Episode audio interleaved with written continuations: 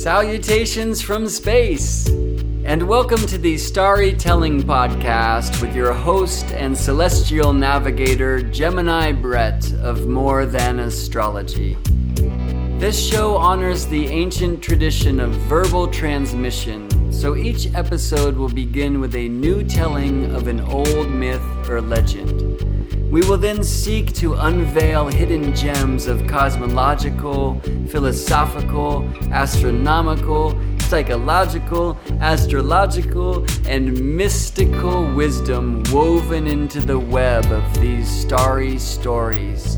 We will feature original music and guests from all walks of the way.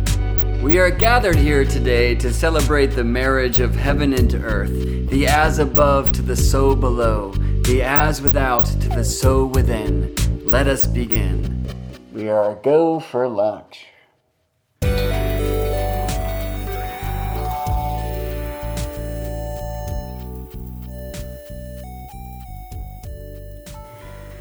What's this? What's this? There's colors everywhere.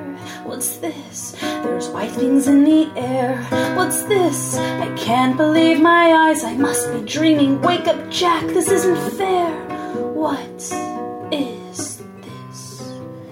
What's this? What's this? There's something very wrong. What's this? There's people singing songs. What's this? The streets are lined with little creatures laughing. Everybody seems so happy. Have I possibly gone daffy? What is this? There are children throwing snowballs instead of throwing heads. They're busy building toys and absolutely no one's dead. There's frost in every window, oh, I can't believe my eyes. And in my bones, I feel a warmth that's coming from inside. What is this?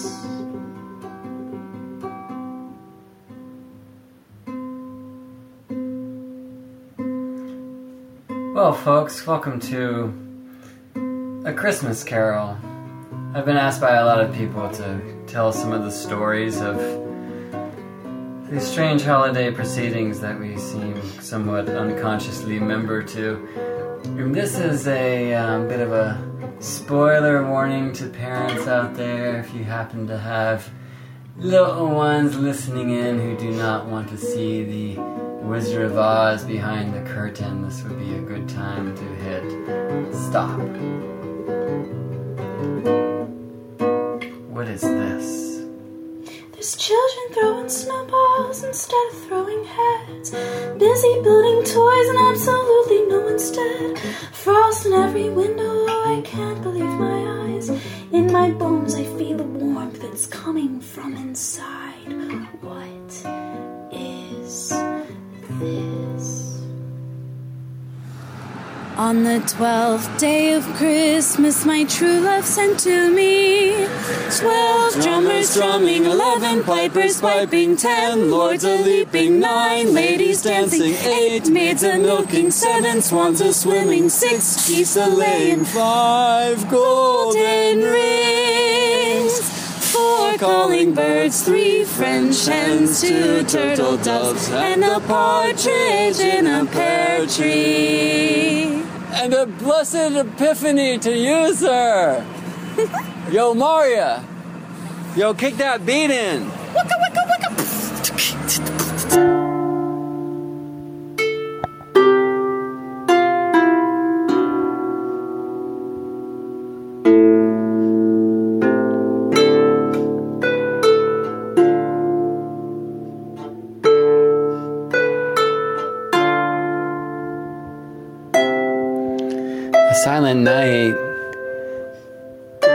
sleeping tight. Waiting for this guy, this like, um, he's like this really jolly, um, well, like this fat elf, you know? A fat elf? Yeah, well, I mean, I'm not sure that he necessarily is is the elf, but he's like the father of like thousands of elves, right? Dude, wait. And- He's the father of thousands of elves? Like, who's the mommies? Well, Yeah, well, I mean, there is Mrs. Cl- Well, no, he's not like necessarily literally the father, but he's Father Christmas. You know, he's um, he, you know, the, he's just kind of like the chief or like um, or like the head of this this phil, phil, philanthrop- phil, philanthropical um, organization. You know, and they're and they're headquartered in the North Pole, where all these elves live. So, so he's like, they work for him. Yeah, well, they're you know they they like all day every day for like the whole year. They're like making. They're in this factory kind of. So they're like, so he he's like their slave driver. They're like slaves. No, no, no. It's like this factory. It's like this joy factory. Like there's there's candy canes and they're, they're making toys and stuff, and they love doing this, right? They're like these little guys that just work all the time, you know. So like little happy slaves. well, I mean, they're not. Well, I mean, oh, this is a tough start. Maybe we should start over. Should we should we cut this? Yeah, you can just edit this out. Yeah, okay, I'll just edit that part out. Can you play a little more? I think that's gonna help. Sure.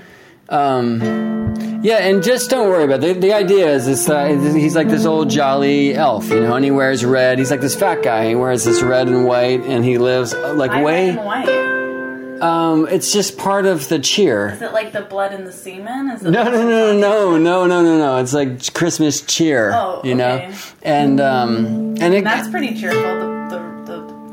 The red and the white's pretty cheery. yeah, totally. I mean, well, I mean, I guess there would be semen if there were thousands of. no, but anyway, regardless, like they have this like hidden operation, basically. Like the like and the NSA. well, no, but it's jolly. They're like see, they're like jolly CIA. stories. Yeah, totally. So maybe it's Is the it others. like the Christmas Nazi party?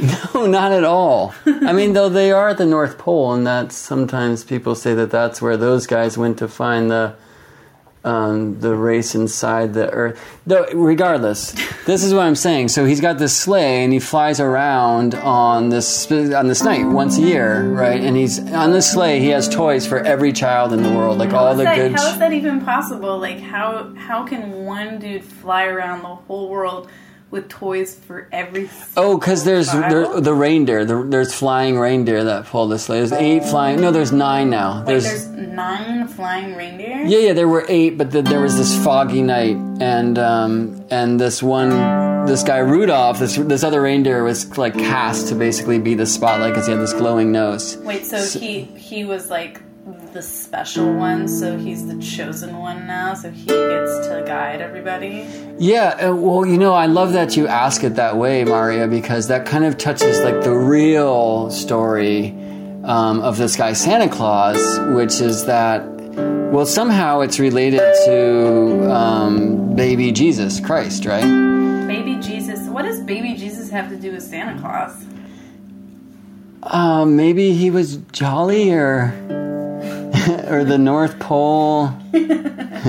well, definitely the magic and the cheer, or um, yeah, I'm not sure. But so there's like these trees, right? And you put you put a star on the tree, and then you put these lights on it, and um, and well, that's just really holy, you know.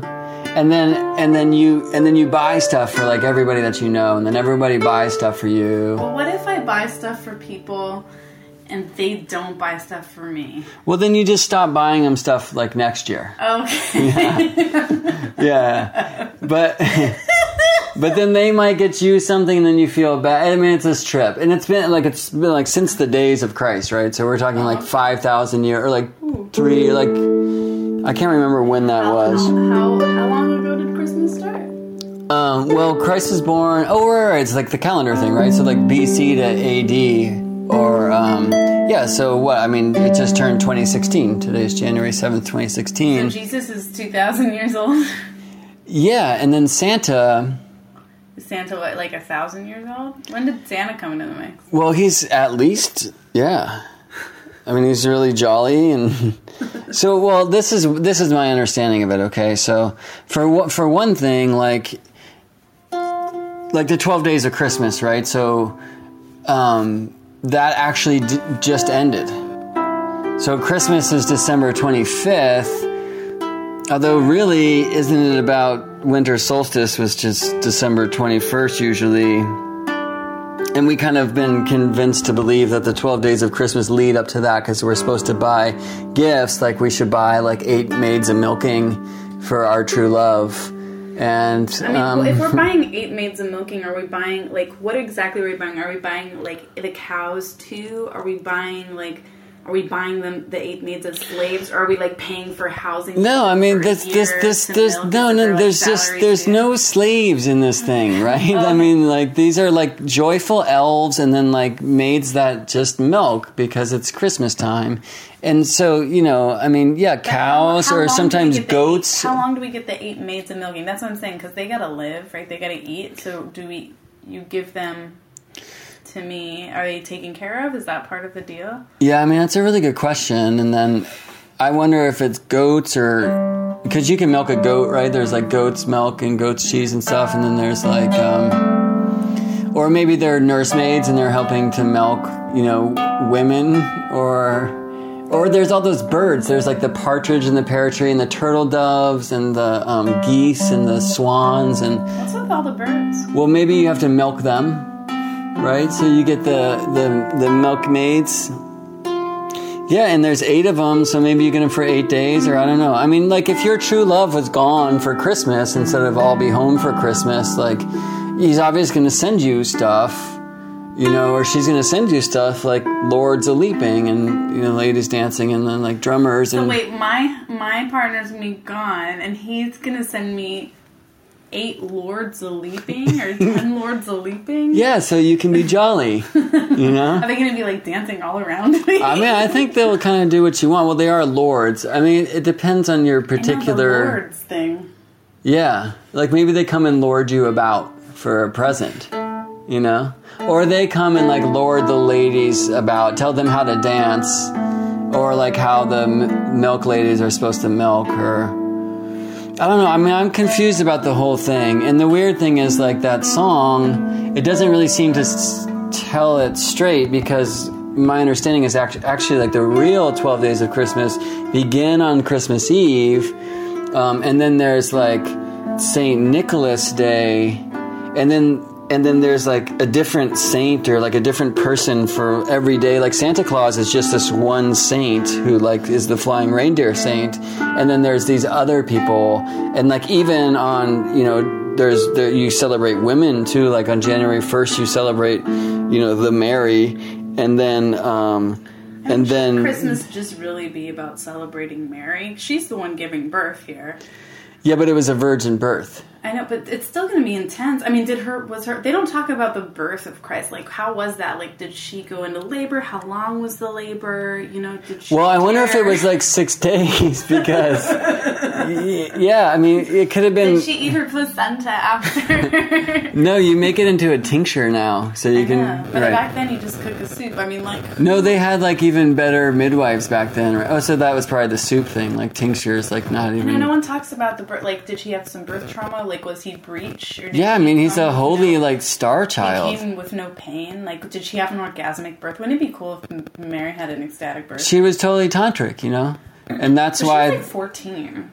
why really? Yeah, well, that's how I. That That's the Saturn opposition. I know, right? And there she is. She's calling in the, the, the Jesus Christ birth.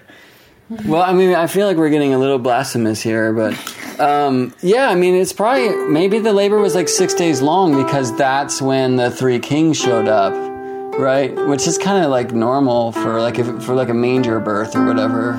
So there's these three kings, right, or the um, the magi, the wise people, you know, and actually like that was the day, like back in the day, that's when you would give gifts and stuff, and still in Spain and a lot of like the kind of Spanish countries like Brazil and whatever, they'll that's like three kings to tres reyes you know? That's like when you have the big party and you give the gifts and there'll be a cake and they slice the cake up and whoever gets the cake with the little silver jesus in it or the coins in it then you're lucky for that whole year if you carry the little silver baby jesus around like you know he's your baby or whatever or keep the coins and don't spend them. Or you can put like a hundred dollars on like a yule log you know? So it's not only about buying people stuff like you can literally get rich if you get the right piece of cake or whatever. And and and there were all these children who were like killed. You know, that was like, um, and it wasn't like a slave thing. Like, so don't even ask that. But um, but you know, back in the day, there was this king who had heard that like the child would take the whole kingdom and stuff, and so he like said just kill everybody. And they did, but they didn't get the kid because he was in the manger or whatever. But then these like ma- magicians or these kings came to that king and said that they saw a star and that they were following the star to this like little star child and um, basically he told them where they could find that child it seems but he didn't know where to find him because he wanted to kill him i don't know so there's also one of these days where you celebrate like basically the tragedy of all these children that were killed right? I totally forgot all about that. That Yeah. did happen with the big X's on the door, right? They like went around and marked all the doors. No, that was like a totally different thing. That Oh. was um, that was for that's like the a, a totally different book. That was the that was the older book. That was like you know Moses and stuff. This Oh, is like a whole another guy. I mean, and you know Santa's kind of kind of related to all. So Santa kind of had like pieces of all of it, right?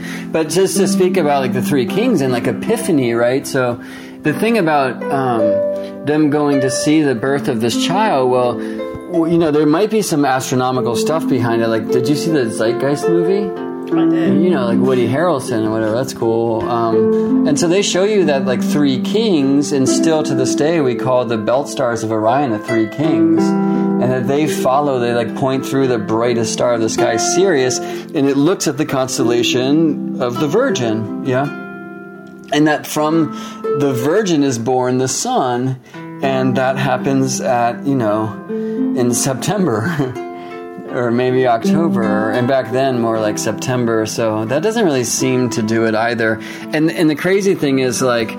First of all, there weren't really anything in that book that say there were three of these dudes. The, the deal is that they brought gold and they brought frankincense and they brought myrrh and gold because he was a king and frankincense because he was a priest and myrrh because he was like a mortal um, or like a doctor and a priest. I don't know those kinds of things. But so I think people assume that because there were uh, three gifts, there were three dudes, and then um, also because you know they were magi, they, they were like magicians, and they just called them kings, but. I think that's because they were really uncomfortable with the idea of magicians after some time or whatever. And what's really interesting is like there's other books that recently came up, like the Gnostic texts, like in the Nag Hammadi library or the um, or like the the Dead Sea Scrolls, and, and they say that he, you know, they weren't really following a star at all. Like, um, so I'll just read to you. This is from the the Book of the Bee, right? Which we all know because it was absolutely eradicated and buried in a clay jar for two thousand years. Anyway. Um, as touching the nature of that star, whether it was a star in its nature or in appearance only, it is right to know that it was not as other stars, but a secret power which appeared like a star. For all the others that are in the firmament, and the sun and moon perform their course from east to west. This one, however, made its course from north to south.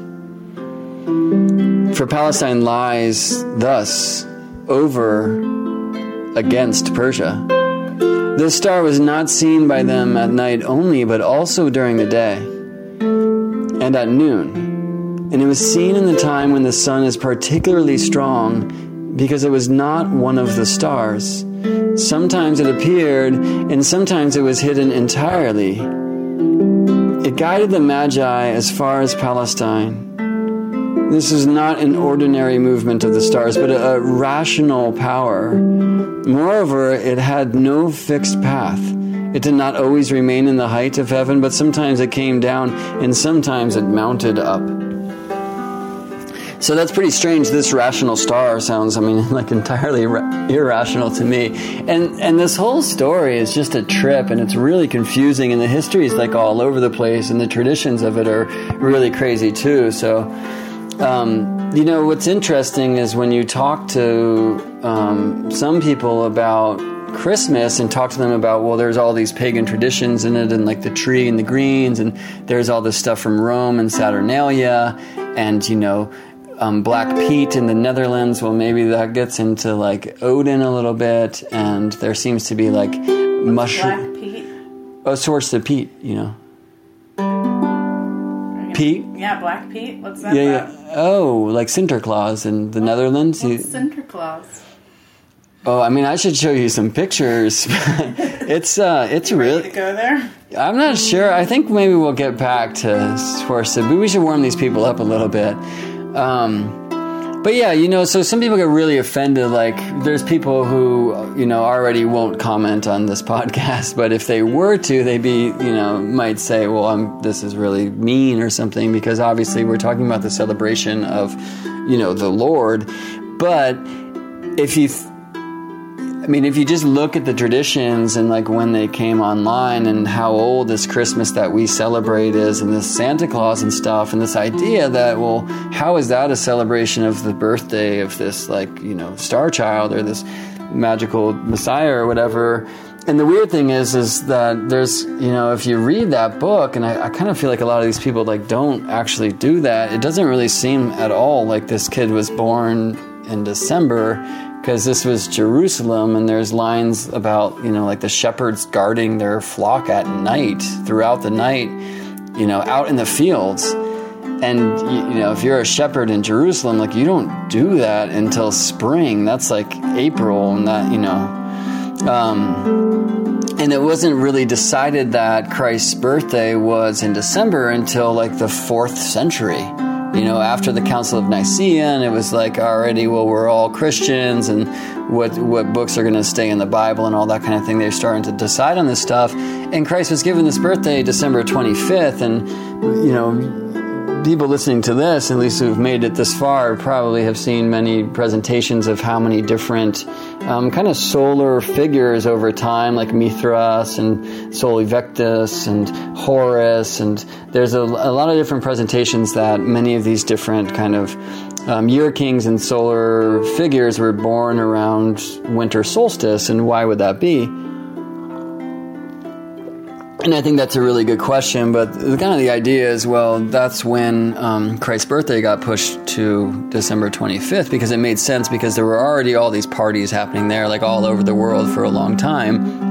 And there were many different figures who kind of carried that same imagery and mythos and power um, throughout time. And for me personally, really what they were doing was realigning, you know, the, the sun to the Son of God, if you will, or the Son of Man, as he calls himself, um, to the mysteries of the sun in the sky. And, you know, I mean, for me, there's really no coincidence, that sun and sun are these homonyms, but people say, well, that's in English, and English didn't come around till well after that book was written, and, you know, Greek and Akkadian, but actually the words in Greek aren't that far from being homonyms either. And for me, like what came first, you know, the, the chicken or the egg, because, well, when this language was created, that was the scene. And so maybe they were actually preserving mysteries just in naming those homonyms. But either way, I mean, well, at December solstice, isn't the sun born in so many senses? And shouldn't we start our calendar then? But we started not then, we started on January 1st, which is such a trip. And the deal is that the 12 days of Christmas really are meant to start like December 24th, and then they run until the eve of Tres Reyes, or the eve of Epiphany, which is January 5th. And then on January 6th, there is Epiphany, right? Which is Three Kings, which is this big holiday, which is when you get the cake with the little, you know, silver Jesus, and then it's good for you all year or whatever. Um, but to me, like, well, there's a lot of mystery and truth just alive in some of these tellings. I mean, I was never interested in that book, but um, as I'm becoming an astrologer and really interested in the archaeoastronomy and the old stories, well, we, we find so much of the um, kind of mysteries hidden there, and they really seem to be the mysteries of the sun. Like the giving, incredible furnace in the sky that gives us life and light and warmth, and um, and then has its twelve disciples or its twelve tribes. You know, the twelve signs, the twelve constellations of the zodiac that it moves through, and it just seems really easy to see. And well, there are crosses in the sky, and there, there's a lot of that story comes in, and and the winter solstice is so important, and it has been celebrated by so many cultures throughout time because, well, it's the darkest night, right? I mean, you're deep in the cave. This is a time, I think, where you have these feasts and you celebrate and you basically say, well, we're going to make it through. And if not, we might as well eat some of this stuff, you know, and have a party. But why do we start our calendars at January 1st? Well, we didn't used to. They used to start at winter solstice, and there was a lot of calendar switches. There have been over time. Even still, people celebrate calendars where January 6th is December 25th because there's a 10 day shift between the Gregorian and the Julian calendars, which are both used in Western cultures at this time, mostly the Gregorian calendar.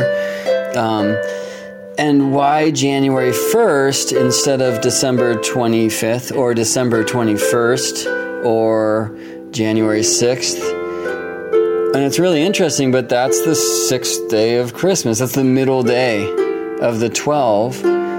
And it's also a day that celebrates, as we were saying earlier, that's the day that celebrates Mary, the Virgin Mary.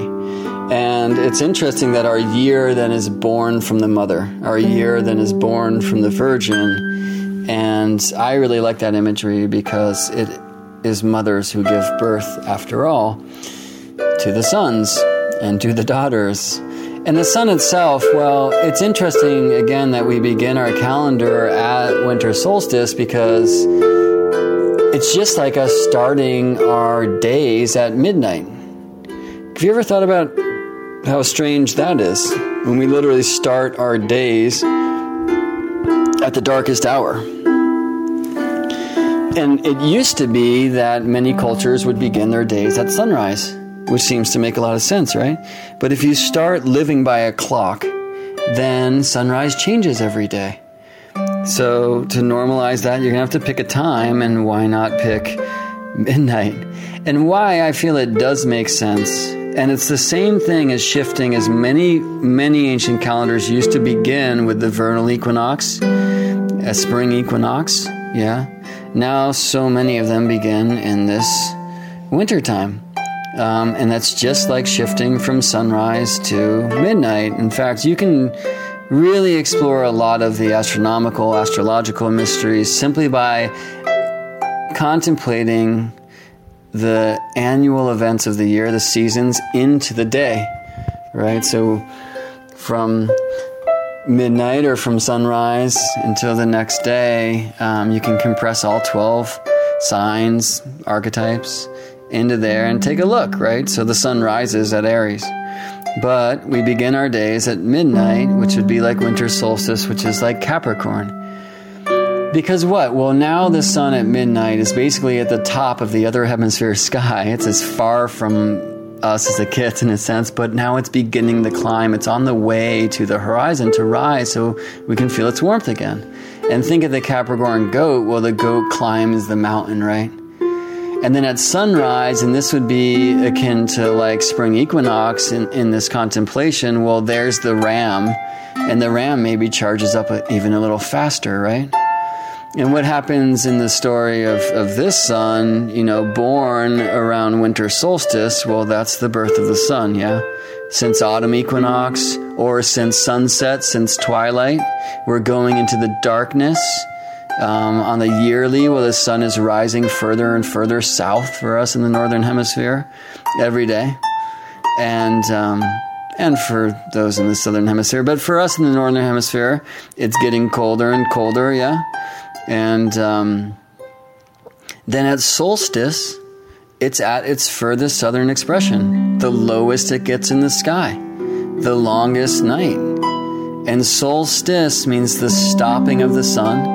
It stops there, it turns around, and it starts rising further north every day, although it's parked for a few days. So around December 21st, it reaches its maximum southern rise, southern set, it's lowest in the sky, the longest night, and then it begins to rise. And it takes a few days, so it really is around this Christmas Eve or this first day of Christmas. Um, where we can see that the sun now has solstice. It has stopped, it has turned around, and it's coming back. And we're heading, though it's going to get colder, we are heading to the warmer times on the other side of the year. Or if we think about midnight, well, we are heading towards noon. Yeah. So we've gone maximum darkness and now we're coming back to the light. And so, of course, we're going to celebrate that and have these parties and have these feasts. And that's all around the world. But, um, well, so so much of the different symbolism, like we think about a Christmas tree. Well, what is that, right? I mean, an evergreen tree. Well, at this time of the year, when all these things are dead, what is the greatest symbol of eternal life but that tree that does not lose its leaves while all the others have, you know? And honoring that by bringing a piece of it into the house and literally cherishing that and using that as a symbol and a stimulus. The irony is that we kill the tree in order to bring it into the house to cherish its everlasting qualities. Well, and that's kind of a newer scene, right? Because it used to be that you would just bring some branches in and let the tree live, and then it got to like the wreath level. And you think about a wreath, well, that's pretty amazing because here you have this circle, right, which also tells you about the circle of life and the seasons, and you can think about the astrological round or whatever, or the zodiac, which encircles the earth. So yeah, when we started yanking like whole trees in there and then going full Tinseltown, like electric light decorations, that's also kind of a newer trip, right? And this, you know, the sad thing I find is like we put these five pointed stars on top of the tree often. We don't really understand where that's coming from. Cutting down the tree, decorating it, shoving all these gifts underneath it. Well, there isn't much thought about the tree itself. And, um, well, that's what this whole thing really should be about, it would seem. And that's just part of it. And, you know, the, the fertility of the earth, the fertility of life, the idea that we can come back from this darkest hour of night, this longest night of the year, the, you know, the, the depths of the darkness, well, you know, that's that red and white and Marya was mentioning earlier, you know, blood and the semen and, and the bells and the candles, you know what I mean? And the holly and the ivy. This has been part of the Christmas traditions in many lands for a long time. And fertility festivals, I mean, in a lot of the pagan traditions, it kind of seems like every holiday is a fertility holiday. And then it kind of seems like maybe it'd be a lot of fun to be a pagan. I don't, I don't really know. I don't do that personally, maybe more and more. But these mysteries of like Yule, which this season has been called for a long, long time, um, really resonate and really seem to make a lot of sense. And it's very much in touch with nature. And so, of course, it was like destroyed in a sense by the church um, because nature worship was seen as this kind of demonic or devilish thing, which is so interesting. And if you think about how closely related Santa, you know, with just a little renegotiation of the letters becomes Satan and becomes Saturn, well, that's very interesting because in Rome, you know, the greatest party at this time of year was Saturnalia. And Saturn was a god of harvest, and um, he could kind of be a, a, strict boss, you know, but um, Saturnalia was also basically tuned to the rising, the return of the victorious sun, Sol Victus, who was born on December solstice or winter solstice of a virgin, and so many of those different themes kind of come in there. And Saturnalia was a really interesting time. There was gift giving then as well. You know, one of the strangest things, and I mean, we may as well go here because this word came up too much tonight, but like the idea of slaves, well, um, that was the scene back in the Roman days, yeah? And the deal is the, and I think this is one of the places that Santa's hat comes from, is that um, the slaves on Saturnalia would switch places with their masters. Now, back then, there was this special kind of hat. I forget what it's called, but a modern term would be a, a liberty cap, and we see it in a lot of like the Washington, D.C. monuments. It was worn a lot by the French during the Revolution. Um, when a slave was freed back in the Roman days, there was this hat, this liberty cap, that showed basically people that they were now a free person. And at Saturnalia, the masters and the slaves, it is said, would kind of switch places. And so the slaves would wear these hats, and the masters then would like prepare dinner for their slaves and give them gifts and treat them like masters for a day. I kind of have a feeling that that probably didn't go down like that in every household, but who knows? Maybe it did. But I mean, like what we're definitely told about those times is everyone just got like smashed and drunk and really partied, and in some ways it was also the setting, the resetting of the calendar around. They had a holiday called. Um, uh, Calendus, and so that's um, you know it was like this huge New Year celebration. And it was also this idea I would suggest of celebrating winter solstice, and we're in the darkness, and we're going to make it through. And here's some energy we can give to the birth of the new year, and you know help us make it there. And they did have greens that they would bring into the house, but most likely that came from more northern traditions because we know that the Roman Empire, like was kind of everywhere for a while, and it started further south in Italy, where they certainly have winter, especially you know up in the mountains and whatever. But it's not as cold as like you know some of the Germanic and like Nordic places and um, Celtic zones, right, where there's some serious winter. And that's where a lot of the Christmas traditions have come from. Um, like bringing the greens in, and maybe even the sleigh, like you know, Santa doesn't really roll around on a on a chariot, you know, kind of if it started like an Olympic zone, that's maybe more of what we would expect. Now, Apollo's chariot is kind of sleigh like anyway, and just think about that that the sun literally the sun god is in this like kind of sleigh in the sky. So, well, that's an interesting tie between the sun and Santa, and then maybe taking it back to the baby in some ways. But more, we would say, well, there were like horse drawn sleighs, like in the Nordic tradition. And if we look into that mythos, well, many will celebrate Freya on winter solstice you know, the Freya, who was this great goddess, who really was Venus, who Friday is named for Freya, and there's also Frigg, who was um, Odin's wife.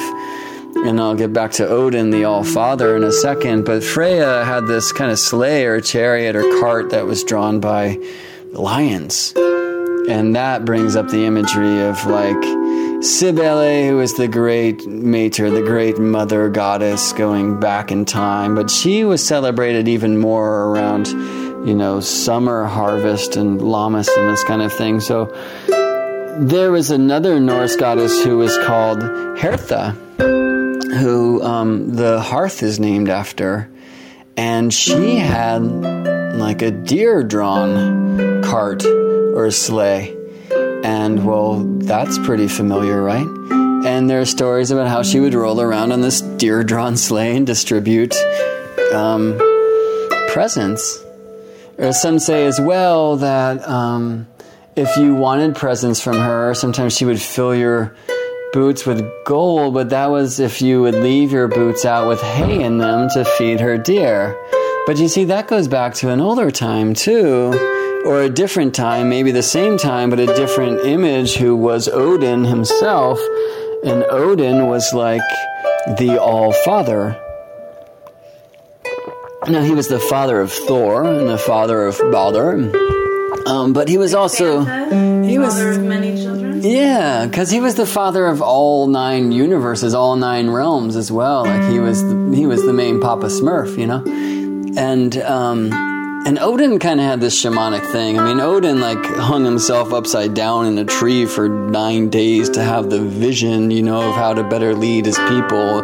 Took out one of his own eyes to have better sight, which is a pretty interesting thing. How'd but work out for him? well, I think it worked really well. I mean, I think it worked out for everyone. It's kind of the idea. I mean, Odin's like a good dude, you know, and. um yeah, and I always wonder which eye. Like, did he take out his left eye? Did he take out like the right eye? Was it the feminine side? Was it the masculine side? I would kind of think that taking out like the masculine side and kind of like the logical processing eye, so you can have better like dream sight would be more of like a shamanic kind of Odin Santa thing to do. It's hard to say. But Odin, you know, Odin had this, well, he had an eight legged horse, right? And Sleipnir. And the Sleipnir would come through and you would leave your boot out with hay for Sleipnir, you know? So think about kids nowadays leaving their like, their um, carrots and cookies out, you know, cookies for Santa and then carrots for the deer, for the eight reindeer. And well, now there's nine. And Odin did hang himself for nine days, but the eight really comes from the eight legged horse, Sleipnir. And you would leave the hay for Sleipnir, and then you would get treats, you know, or you would get presents or whatever. And so a lot of those traditions seem to have been maintained. And you know about the flying reindeer and kind of the shamanism bit. I think I'll get back to that in a second, but I first just have to complain for a second because, yo, what the fuck is up with Elf on the Shelf? Have you seen that yet? Oh yeah. Oh wait, the elf on the shelf where you can hire an elf to sit at your Christmas party just on the shelf and hang out. I did see that. Man, you you roll with some really advanced people. No, there's this there's this new there's this book, you know, and and my nieces and my nephew have this thing happening, mm. and I gotta say I kind of got into it a little bit. You know, my dad asked me a while ago. He's like, it was their cocktail hour, and it was him and my stepmom. And they're like, well, if you have kids, giving me that like fat chance look, like. Are you going to tell them about the mysteries of, of Christmas and We had that. Santa? we talked about this when we hung out last. We did, yeah, because I'm bitter about it, you know. And I was like, well, I mean, I might talk about like the real mysteries of the sun and winter solstice, and you know, the holly and the king and the ivy queen, and and he's like, so you want to destroy all myth? And I was like, dude, I was just telling you about Prometheus for like an hour. no, that I'm I'm all about myth, but I want to like really give favor to the real magic and just not get lost in this, you know, other thing that we've created without understanding at least where it came from. So that's a bit of this, and then and then I met the elf on the shelf. So the elf on the shelf is, um, and I'm putting my little quote fingers up in the air now, which I don't do often, but it's a Christmas tradition. It says in the book that started like five years ago. So first of all, I'm kind of having a hard time like thinking of anything that's five years old as a tradition, you know. But the idea is you um, you get this elf, you get this like I don't know if he's stuffed or he's like this weird kind of mannequin looking elf dude, and you hide him from the kids every day. But you hide him in like this really obvious place that then they can find him. But they're not allowed to touch him because if you touch the elf, it loses his magic. So you just leave him there until the kids go to bed, and then you hide him again the next day. And it's like I- Fun game. it's kind of fun, you know. So I got really into it. Like I had Elf like in the piano bench with just like a little foot hanging out, you know. And, and um, I, I liked hiding the elf. I gotta admit that. But it just did, did seem to be weird to start playing into this new tradition. That how could it really be a tradition? And more of this just like weird magic because I mean you can just look at this thing and it's like this fake plastic elf thing and they give it a name and they write the name in the book or whatever but like it's it's just not real and and I liked it because I like seeing these kids that I love so much like really thriving on the excitement of and the magic of this but but it was just it's right there and it's fake you know? And, and right now these kids two of them anyway are getting to the age where one's already kind of crossed that point of what is real and what is fake if you know what i'm saying. And the other one's like don't even tell me about it. I don't want to know about it. Um, so that that was just like a little bit of complaining about Elf on the Shelf, but it's also to say like what what is this thing that we're like creating this like this mythos, this modern mythos, and what is it turned into? And the whole like, well, you know, you better be good, and or else you don't get, you know, presents, and you know, a lot of these songs, and um, just the consumerism Christmas. It seems really weird. Then Christmas wasn't really in this country, the United States, for much of its history. Why. Cause Santa Claus is coming to town. He's watching you kids. Yeah. What's he do if you're bad? He's making a list. Mm-hmm. He's checking it twice. He's gonna find out if you've been naughty all alone in your room. and he's gonna give you a lump of coal.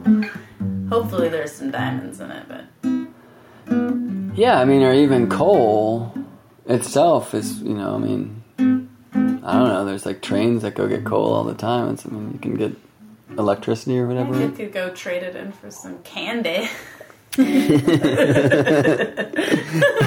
Um, you know, now in the like in the internet age, that's probably totally happening. Like tradeyourcoal.com. Trading your coal.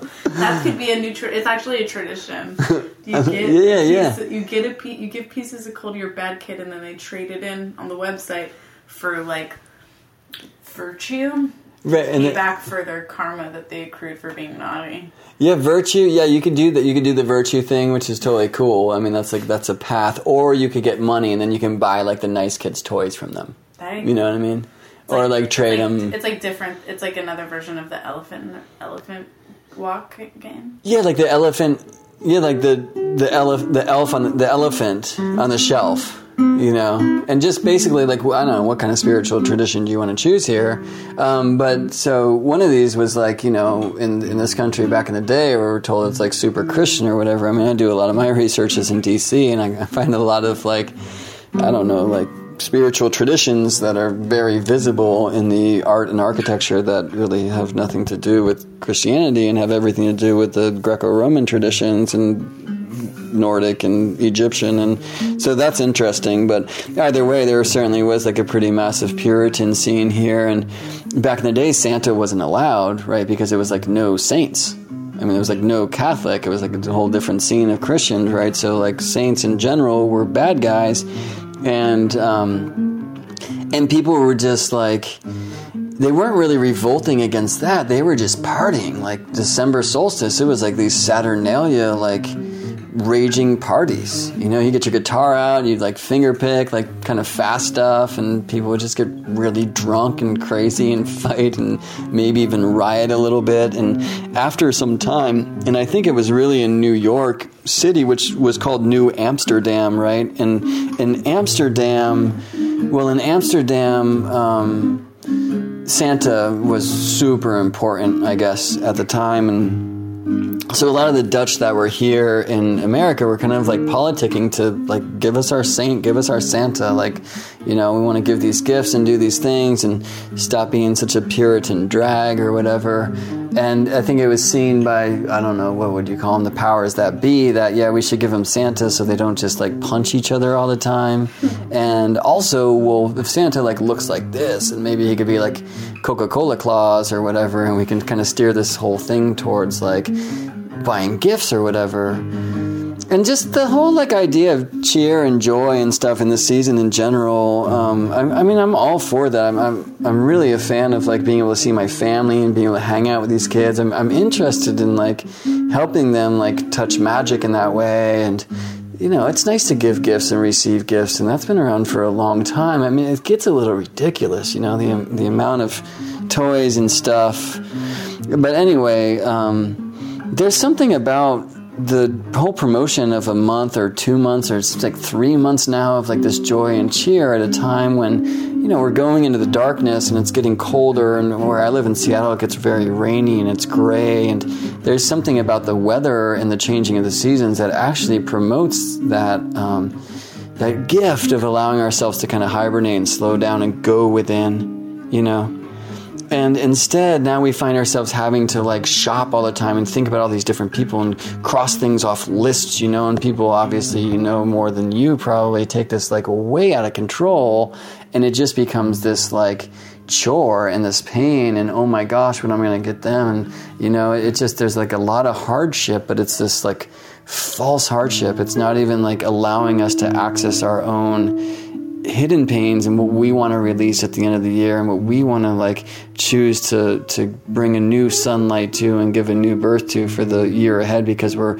just busy thinking about like the tasks and the other people and dealing with the traffics and the mall, heaven forbid, and all these things, right? And, and shipping and, and, that kind of stuff. So, I mean, I think that's um, I think that's a really important thing. You know, if there's anything in this kind of half humor podcast to really contemplate, it's do you have time in the mania of holiday season, whichever your holiday may be, to really take a breath, to slow down, to tend to your own self and your own, you know, hibernation and your own quietude. Because you just think about like the Capricorn archetype and what we think of it nowadays as this like workhorse and scapegoat and all these different things. That is not the true Capricorn, but some of that is because we're so busy racing around and doing our jobs, and I mean, you know, I'm tempted to use that word slave again, that um, we don't have time to really tend to our own callings as an evolutionary soul here playing the earth game. And there's so much wisdom in the earth itself, and think about the branches of the tree that comes through um, if we tap into the true beauty of the season. Um, you know, and the deer and the animals and the plants and all these different things. So, anyway, for the Dutch, I was just talking about this, and we, we keep talking about this word slave, and I, I want to bring bring us back to Zwarte Piet, to Black Pete. So, the, the, the Dutch Santa Claus, he's um, he's much more like um, bishop like. And maybe I should just say that really quick. Santa Claus himself is supposed, supposedly Saint Nicholas, right? And Saint Nicholas, like, lived. He's this real guy, we're told, who was the bishop of um, Myra, which is now in Turkey, used to be Greece, right? And the story, I guess, was that um, when he was a really young kid, he was cruising on pilgrimage and he went on a boat, even though it was super dangerous, and he was just like a young teenager, and he went to Jerusalem and he made it okay, but then they were heading back and they got in this terrible storm, and St. Nick got on his knees and just was yelling, just praying out loud, and the storm abated and and so then he said, "All right, immediately like dock this boat. Like we need to find a church to go thank God, you know." And so they docked the boat and they cruised and they find this church, and at this church the bishop had just retired, and um, and he had also had a vision that the next bishop would be named Nicholas. And here's this kid in his church praying to God out loud for saving his life in this tremendous storm at sea and um, he mentions that his name is Nicholas. And the guy's like, "Oh my gosh, you're the new bishop!" And they made this teenager the bishop, and and you know he went for it because he saw that it was his calling. Um, and then he ended up in jail just because the Romans were like, "Hey, no more Christians for a while, and we gotta we gotta worship the pantheon of gods and goddesses." And uh, Nicholas and his whole crew were in jail, and then he like survived that, which is kind of said to be one of his young miracles in some senses. And then when, um, um, geez, what's his name? The the the the emperor who went fully Christian when the whole empire went Christian. Oh, come on, man. You know that guy starts with a C.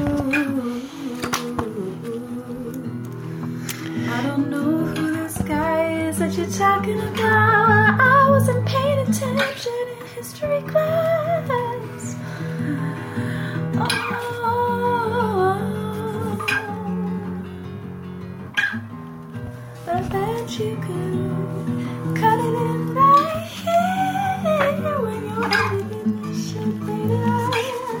Well, I mean, if I edit this later, I'm gonna have to edit so much stuff out. It's just, it's just out of control at that point, Marya. Wait, keep saying C names because that's gonna like totally bring it back in for me. There's a lot of people on the other side of the line right now that are just like, "Come on, dude, Constantine." Right. Cornucopia totally brought me there. Um, right, Constantine. So Constantine became Christian, right, and then Christianity became like the main thing of Rome, and he let these guys out of jail, including Saint Nicholas, and Saint Nick was set back up as this like pretty young bishop, in Myra, right? And then there were scenes like I don't know, there were some like three kids that came to like pay him tribute on their way from Athens somewhere, and and they were slain by this innkeeper, and they were like salted to be sold as pork, which is a pretty creepy thing. And Saint Nick found out about it. Suit yourself. And then I stopped eating pork, but then he came in and he. Um, and he accused the innkeeper who actually admitted his sin and like confessed and all this. And saint nick actually kind of like blessed him for being truthful. And then he brought these kids back from life. So he did these miracles. I mean that one's like pretty heavy. He was also known for having left gold in the boots of poor children which is really interesting because that takes us back to odin right? Um, who, when you know you leave hay in the boots for the eight-legged horse Sleipnir, you get some stuff. And Odin again, who like hung himself in the tree for the nine days. And Odin had these ravens, these two ravens, who would fly around the um, nine realms and bring back, well, the word of of the universes, you know.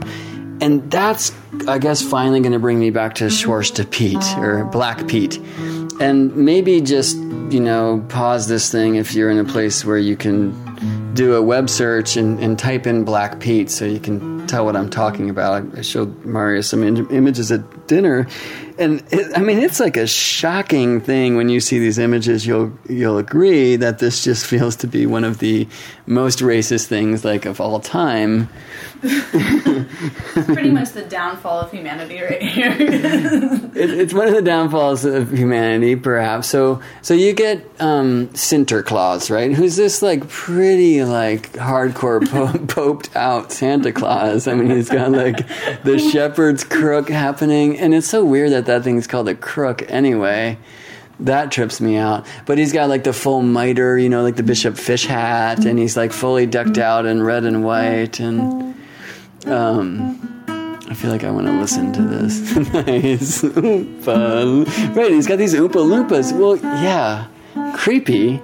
I mean, so like Santa's elves, right? And Wonka's Oompa Loompas, like what's up with these like volunteer slave races that kind of bring in this imagery of like I mean, child sweatshops, frankly. And then what's happening with Sinterklaas is he rolls around with these dudes called Schwarze Pete or Black Pete.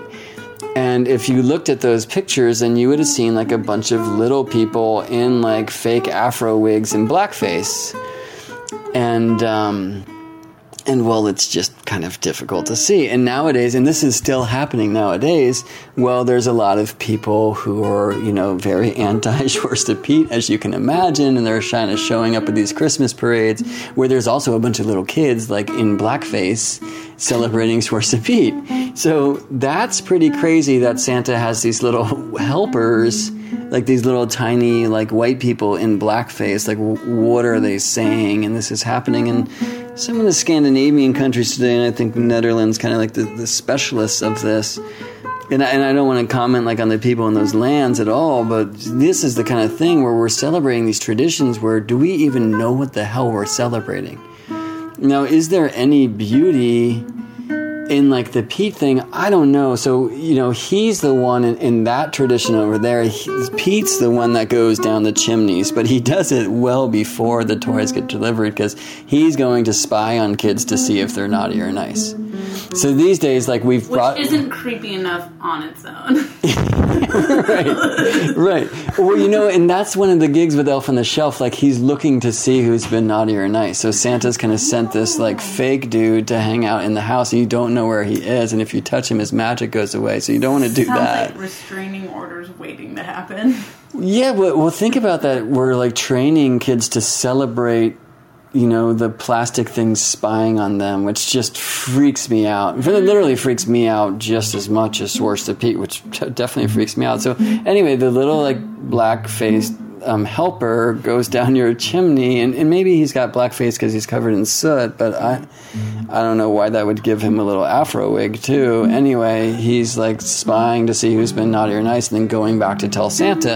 And the one thing I would say about this, if it does preserve any of the ancient traditions, is well, aren't we looking at um, Odin's ravens? You see what I'm saying? Because here we have like his little black like um, spies heading out throughout the land to bring back these messages. So the ravens, you know, I personally love ravens. Like I'm wearing one on, well, a symbol of one on my neck right now. Um, that feels a little bit better to me. Now, the Raven Kingdom might not be so happy if I'm saying, well, you guys can kind of be like our messengers or whatever. I think if we're in right relationship, that's cool. But like little people in afro wigs being sent down chimneys to spy on kids for me, that doesn't really sound like yeah, that doesn't sound okay to me in, in, any way. And you know, it's it's interesting because Schwarze Pete just give us gives us maybe the most extreme imagery of like you know the sweatshop elves in the North Pole who are working like what like 364 days a year making Christmas, and. Um, and and that's like really nuts. Like, what these elves don't have anything else to do? It's ours this year.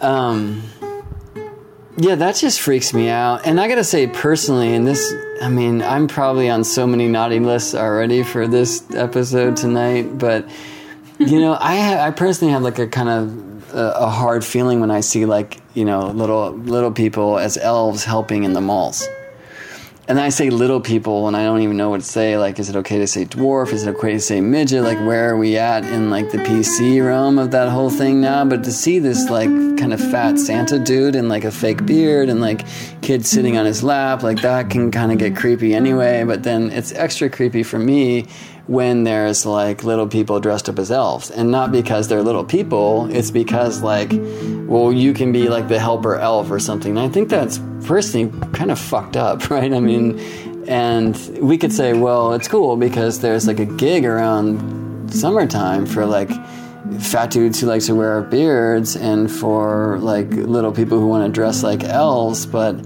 it just seems to me like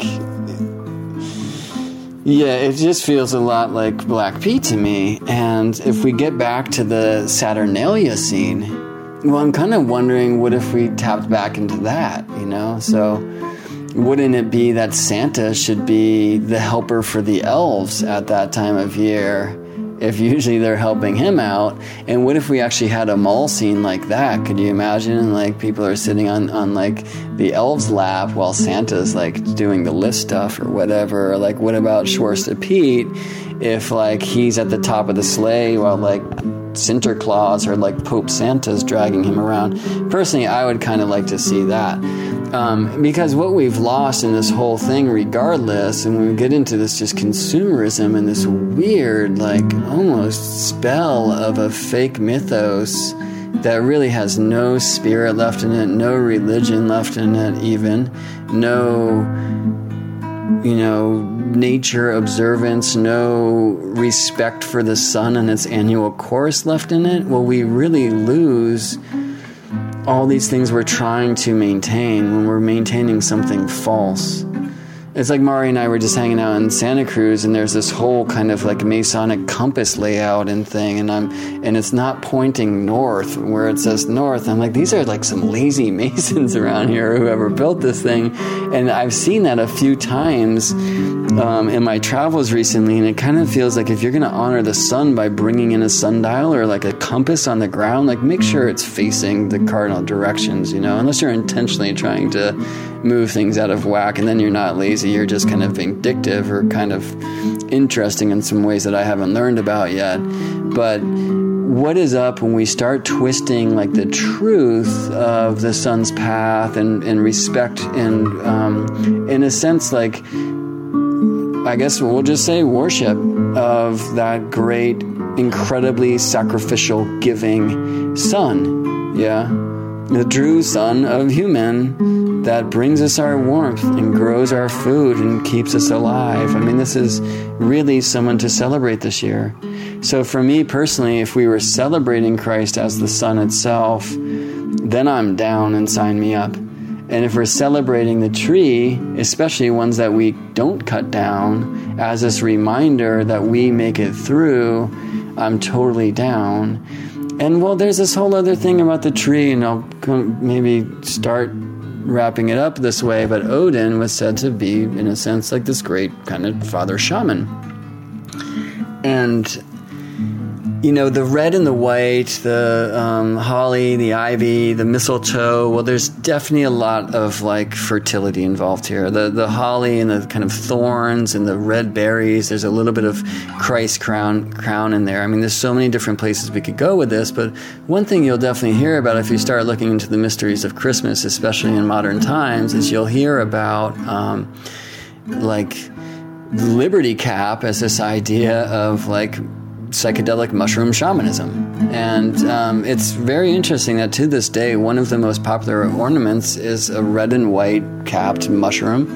Um, that's like the Amanita muscaria mushroom, which is a psychedelic mushroom, right? And some say, and I've heard many disagree, that this was one of the main like shaman sauces of Siberia. And I think it's definitely true of a lot of the northern regions. Um, but the general story is this that, well, we can find so much of our Christmas traditions just in mushroom shamanism. Because what happens is the, mu- the mushrooms, like the shamans pick them and they hang them in the trees to dry. And so there's your ornaments. And then they basically would just trade ceremonies or trade mushroom healings for people, for food and whatever. And um, that you know, after drying the mushrooms kind of as ornaments on a evergreen tree, you would bring it home and then you would dry it in a sock over the fireplace. So there's your stockings. And then when they would deliver it to people, if it was snowed in, as it often is in those northern you know, latitudes, then they would go through the other door in the house, which is like a hole in the roof. So there's like Santa coming down the chimney, and the dude looks like our modern Santa because he's wearing red and white because he or she wants to look like this mushroom. This mushroom, which is less um, psychoactive when you eat it straight than it is if you eat it and then drink your urine, of course.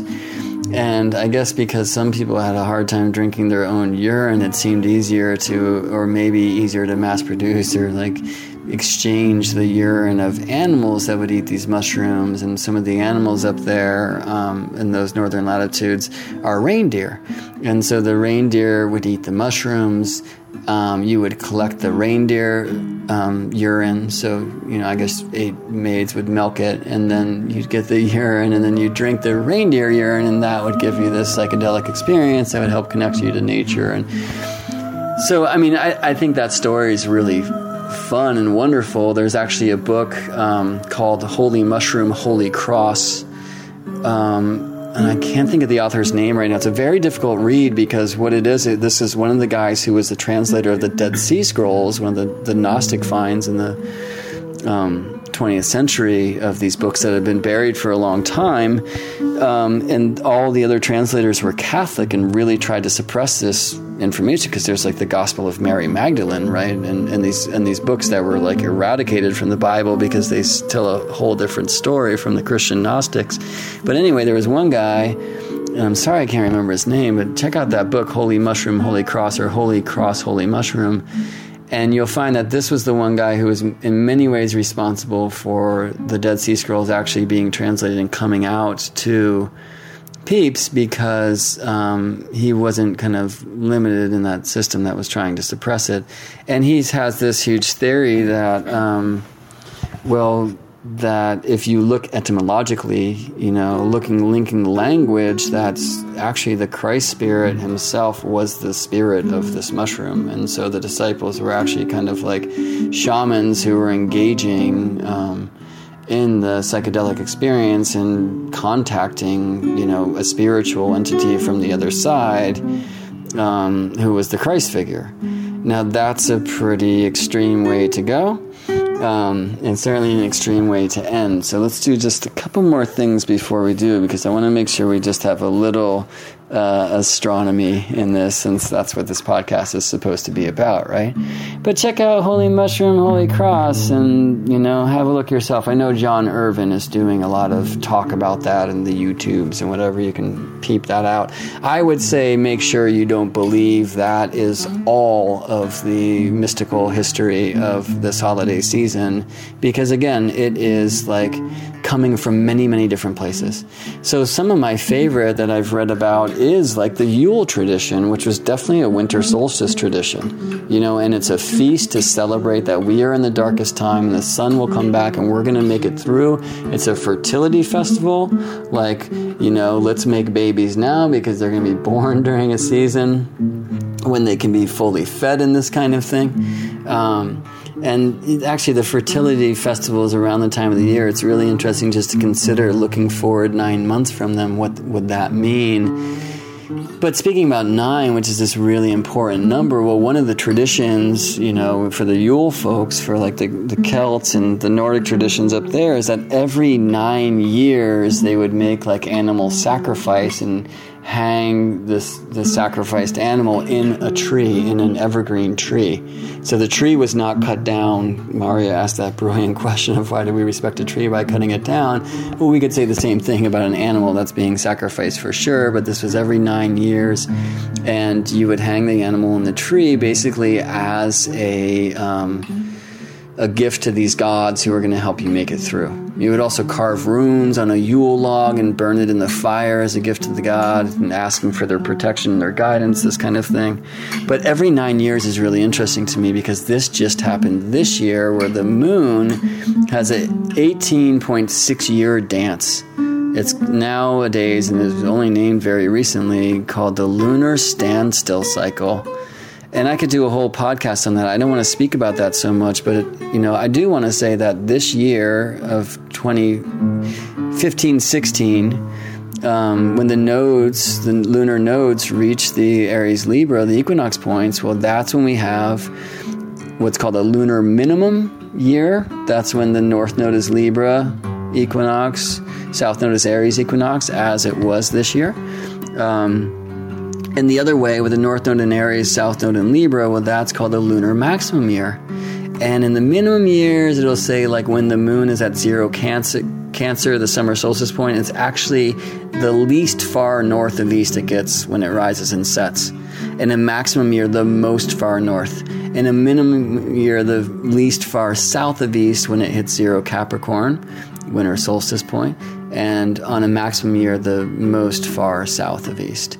That's the shortest way I could possibly explain that, and might that might make no sense. But this year we are in a lunar minimum year, and I think them giving respect every nine years actually brings this in that they're talking about looking at the solar minimums, the solar maximums. Now, Stonehenge looks to this, Avebury, Chaco Canyon, Mesa Verde, Serpent Mound, Newark Earthworks, places all over the country that are looking into this very sacred timing of the moon, and this being like weather in California. Like I was actually gazing into a gigantic rainbow driving up here to visit Marya today from Monterey.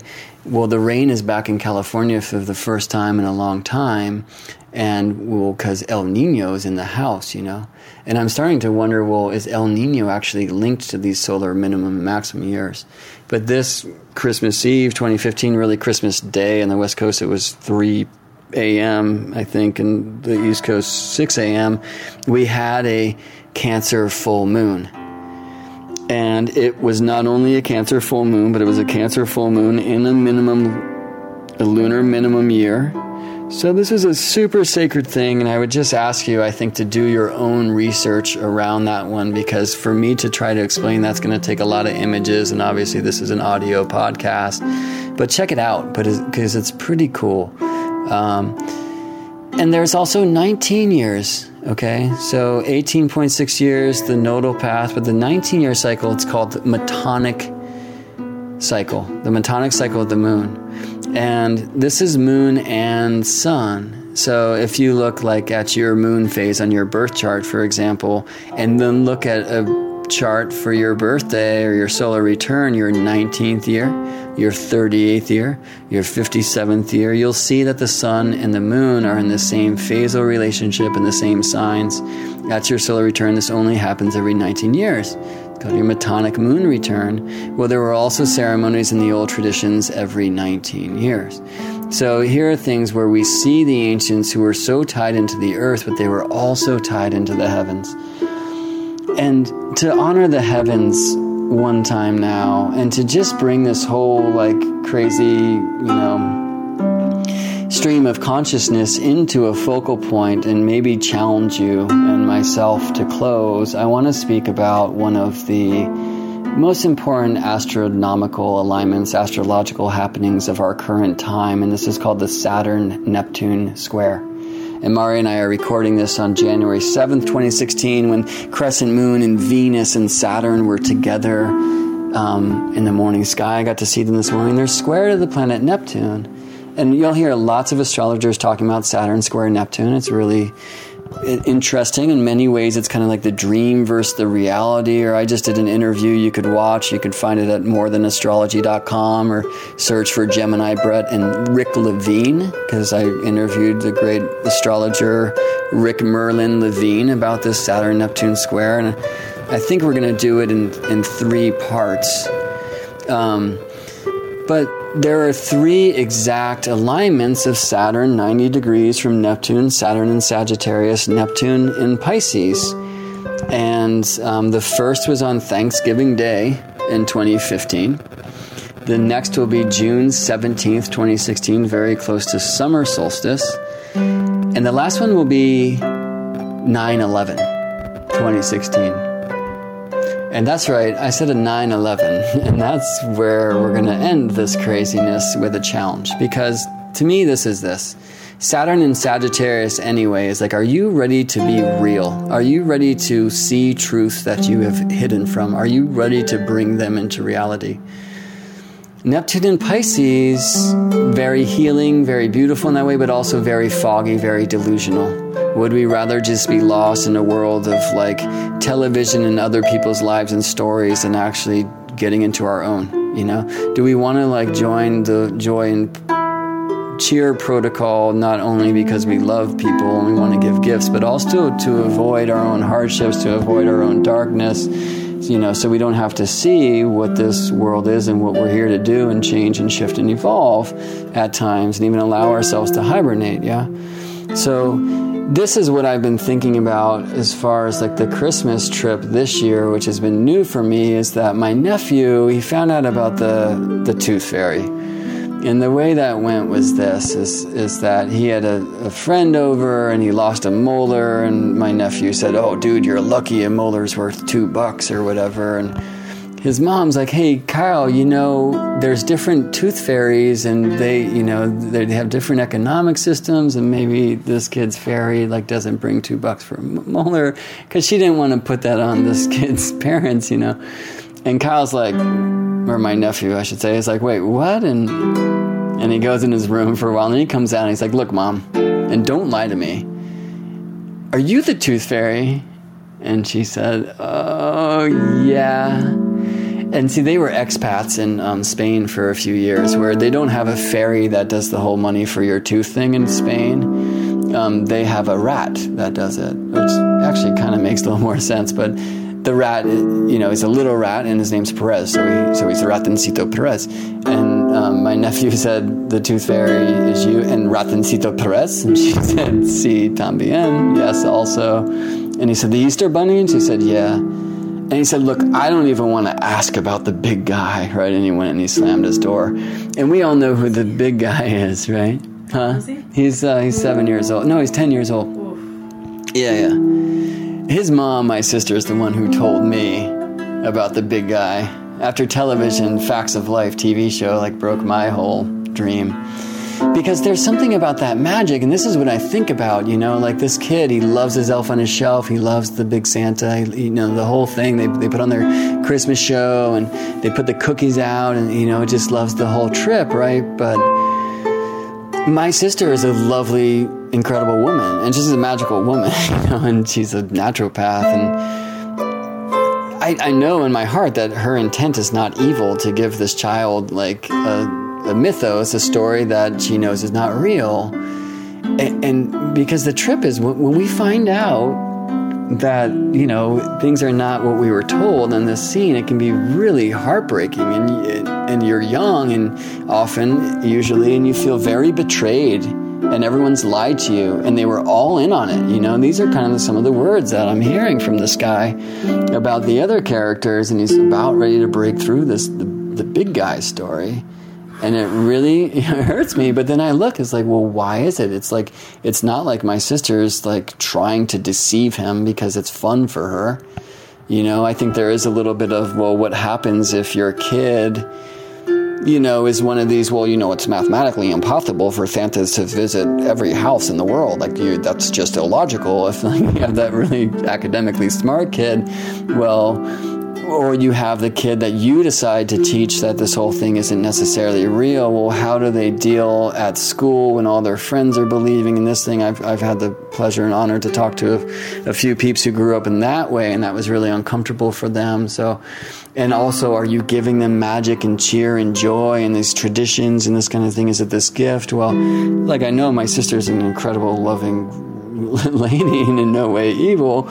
So clearly she's not doing that for bad. And what it really has helped me with, and looking at this Saturn square Neptune, which to me, the challenge is do you want to keep living in delusion? And the gift is do you want to bring your true dreams into reality?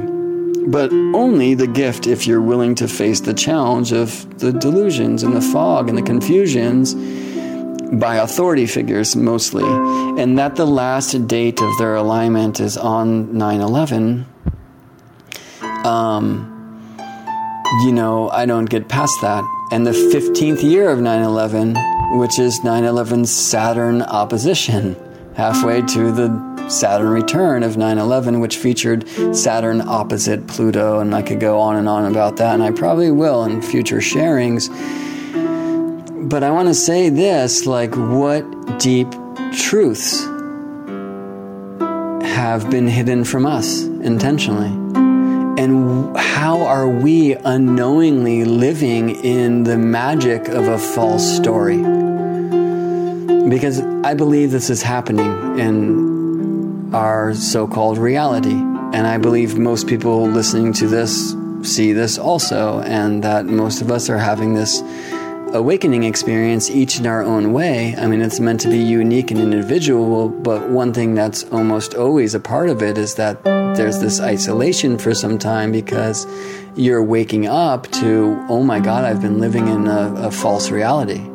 And I've been lied to, and I've been betrayed, and all these things, you know, have been done to me to keep me asleep, to keep me as a slave, to just continue building Santa's toys or whatever it may be. Um, but so what, what's really been fun for me in this contemplation is well, if in this example my sister is not evil for telling her kids about Santa, is the you know powers that shouldn't be, or whatever we want to call them, are they literally having an evil tent for keeping people living in a dream? For keeping people not from seeing a reality, for giving people the joy and cheer season to keep them from going into their own darkness and mm-hmm. the challenge of that. Is there actually a beautiful, even parental intent to give us Christmas all the time? Do you see what I'm saying by that? Yeah, because it's developmentally appropriate for children at a certain level to have to play into imagination and imaginary um, magical thinking, right? So, is it developmentally appropriate for humans at this stage of consciousness to have whatever falsehoods we're animating? You know, is that part of the developmental arc that once we break free of it, then we can have perspective on the rest? But until we break free, it's like there was no other choice. And like we see that as parents who know that it's not the thing but we still see the kids and develop like does it does it evolve them on other levels that are important that the, the heartbreak is worth it at a certain point? Totally. And are we the kids in that sense? And so right. this is you know i say this often now is well there is no freedom without the cage and the trip to me, like when my dad asked me about, am I going to teach my kids about Christmas and Santa and that kind of thing? It's like, well, I want to give them the real magic. Like, I don't want to give them this false magic. Because what happens is when we break out of that and we're, we're told it's not real, well, then do we believe all magic is unreal? Do you see what I'm saying? That's, that to me is like the really like shady side of it. But then what you're saying in a sense is like, and this is what I'm finding more and more through this experience with um, my nephew's like kind of Santa awakening. He's on the verge of it, right? Is and and you know there's there's a, a time in the consciousness where we're meant to be you know living in in in magic and dream and this kind of thing. Well, is that actually the catalyst for them to break out of that? And do we need that so then we can align ourselves to a real magic? Right. Well, in like in integral theory, they say that like um, every stage that you get at, so like magical thinking as a stage of development, and then nat- like it's natural to break up with it as a way to push yourself into the next stage. So the like disillusion of magic it's like we there's this desire to put like as people who are sort of reintegrating and reweaving the magical thread into our lives there's this desire i think to like protect people from the disillusion of magic. Um, i know i feel that in myself. And i wonder if like it's a it's important to have that breaking up for a moment so that it, you come back into relationship with it from a, a different orientation. Like the center of gravity around magic has shifted because your capacity changed because of like one level of magic dissolved, but then when you re-engage it, it just it's transcended almost.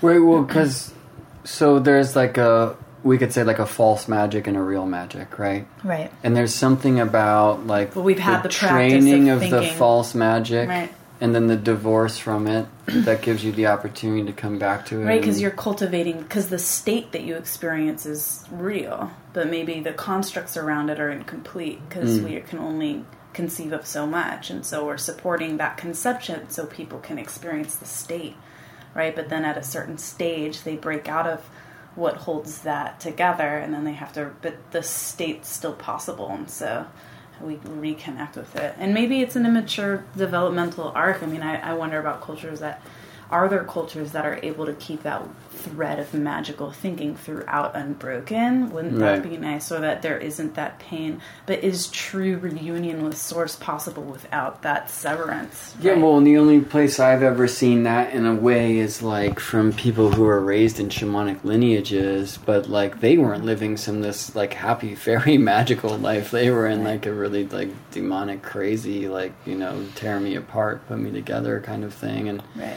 obviously I don't know many of those people, but yeah, that, I'm just trying to get with this idea of like, well, if we're kind of like deceived to like live in a reality where we're not the full magically manifestative creative beings mm-hmm. that we're capable of being, is that in some way actually loving? Yeah, that's that's the trippy question because for me, for the last few years, it's been this great deception, this great this great harm, this great cage, this great betrayal and now I'm just trying to ask this question is actually at some level, and not the spiritual level, because at source it's love, you know, but even on this human level, like, is there a weird hidden benevolence in, in that? And I like that. Um, that you'll go there with me, Marya. And I wonder if you folks will. And um, well, this has been a fun one. If you made it through that wild romp of the first 15 minutes, hopefully uh, you've enjoyed where this ended up. And um, I want to, of course, thank my musical muse here and just amazing soul, Marya Stark, who you can find at maryastarkmusic.com. M A R Y A S T A R K dot com. I'm Gemini Brett. You found the podcast. You can also find me at morethanastrology.com on the web. And there you'll find um, a project called The 13th Flower, which Marya and I have been co creating since August of 2015 and will continue to do so. That's honoring the Venus cycle now and the rising of the global goddess over a long period of time and how the masculine is here to support the feminine and vice versa and what the planets in some senses are saying about our awakening and um, i'd love to hear what you think about you know the end of this conversation i'm very confused about it i'm very confused about a lot of things but it's a it's a question that interests me more than kind of the fear based and anger stuff where I've been in uh, for the last few years. Um, I lived in this town of Santa Cruz when 9 11 happened, and took me a long time to break courageously through this Santa story that was told to me about that to honor some of the other potential threads in it. And I'm sure many of you have done that, or we all have our own route, yeah? But this Saturn Neptune square is this challenge. Are you willing to see reality that has been hidden from you? That you have hidden from? And that always doesn't that doesn't always have to be this evil thing. Yeah. There is no freedom without the cage.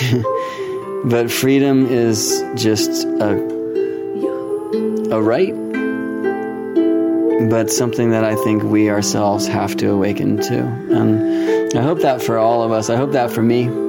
I see that in Marya. and I'm on my way. And I hope that for all of us. And I will see you there. And I will see you in space. A blessed epiphany to you. May the dreams be born into reality.